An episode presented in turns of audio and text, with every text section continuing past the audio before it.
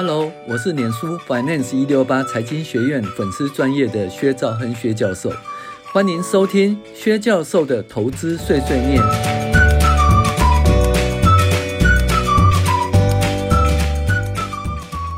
各位网友，大家好，我是薛兆亨薛教授。那我们现在来讨论财报怪谈第二十二。那今天讲的是说，负债就是负债。管它流动负债还是长期负债呢？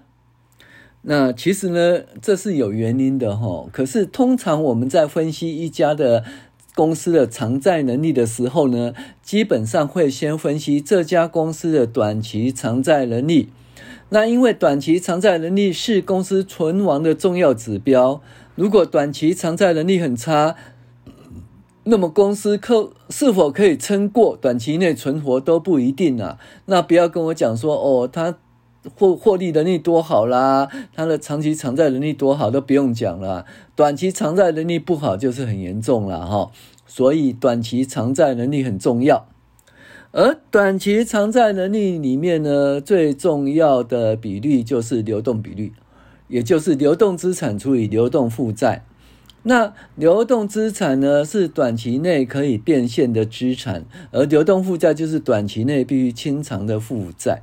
很明显呢，流动资产必须高于流动负债，那短期偿债能力才没有问题。那至于长期偿债能力，基本上要考虑两个因素，第一个是自有资本与负债的比率。那自有资本越高，负债比率越低呢，财务结构越越稳健。所以财务风险越低，那另外一个是资金的配置，也就是短期资金的用途，也就是我们讲说流动资产的投资啊，哦，像现金、应收账款、存货，这短期资金的用途，那用短期资金的来源就流动负债来支应了。那长期资金的用途呢？例如说固定资产或长期投资等非流动资产这些投资啊，用长期资金用途，我就长期负债。或股东权益来支应，那基本上如果这个短期资金来源，也就是说流动负债筹资作为长期资金用途，资本支出投资，那就很危险。因为呢，我们长期的投资呢是慢慢的回收哦，比如说你这一千万的固定资产投资呢，那你说每年给它回收两百万、两百万、两百万、两百万、两百万，那五年以后回收，五年以后就赚钱了，对不对？好，可是呢，你是慢慢回收，对不对？但是你是用短期的负债来支应，也就是说，你一次就借个七千一一千万，而且是短期借款。那短期借款呢？那到期的话，一年到期以后，银行不续借怎么办？你看，你才赚两百万而已啊，可是你负债是一千万呢，怎么办？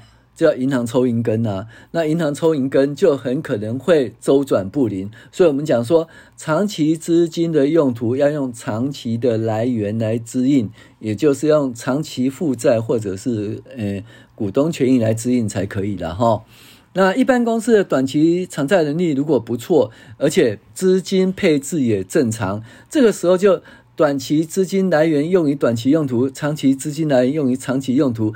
那基本上这家公司的清偿能力哦，短期清偿能力、长期清偿能力应该就没问题喽。可是呢，我们发现有一家公司呢，它的短期偿债能力、流动比例看起来还不错，资金配置也是长期负债用来支应资本支出哦。财务上的决策是正常的，也是正确的。可是忽然之间呢，它的流动资产变成了长，它的流动负债变成了长期负债。诶，为什么？这是因为公司有违反联合贷款契约的行为发生。当公司无法符合联合贷款的条款，哦，就是什么流动比率要高于多少啦，然后那个利息保障倍数要高于多少啦，哦，这有基本上有四个到五个的。的比率必须要符合就对了哈，那你违反这个的话，哦，或者是说无法正常还本付息时，那贷款银行会要求立刻收回长期贷款，或进行哈保全程序，要处分这个担保品。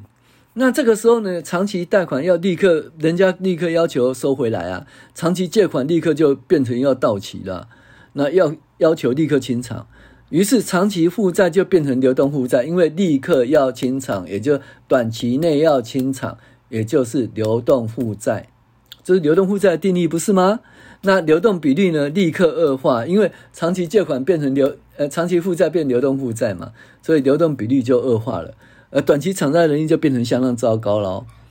那结果呢？因为政府向政府呢申请纾困，那经过短期的呃，经过债务的协商获准哦，于是说，哎，那你可以暂缓还本付息。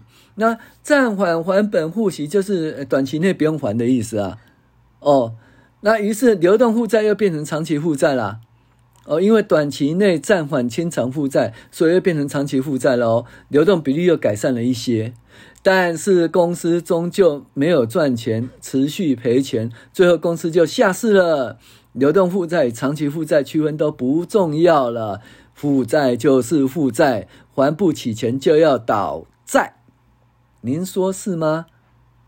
好，我是薛兆恩薛教授，谢谢您的收听。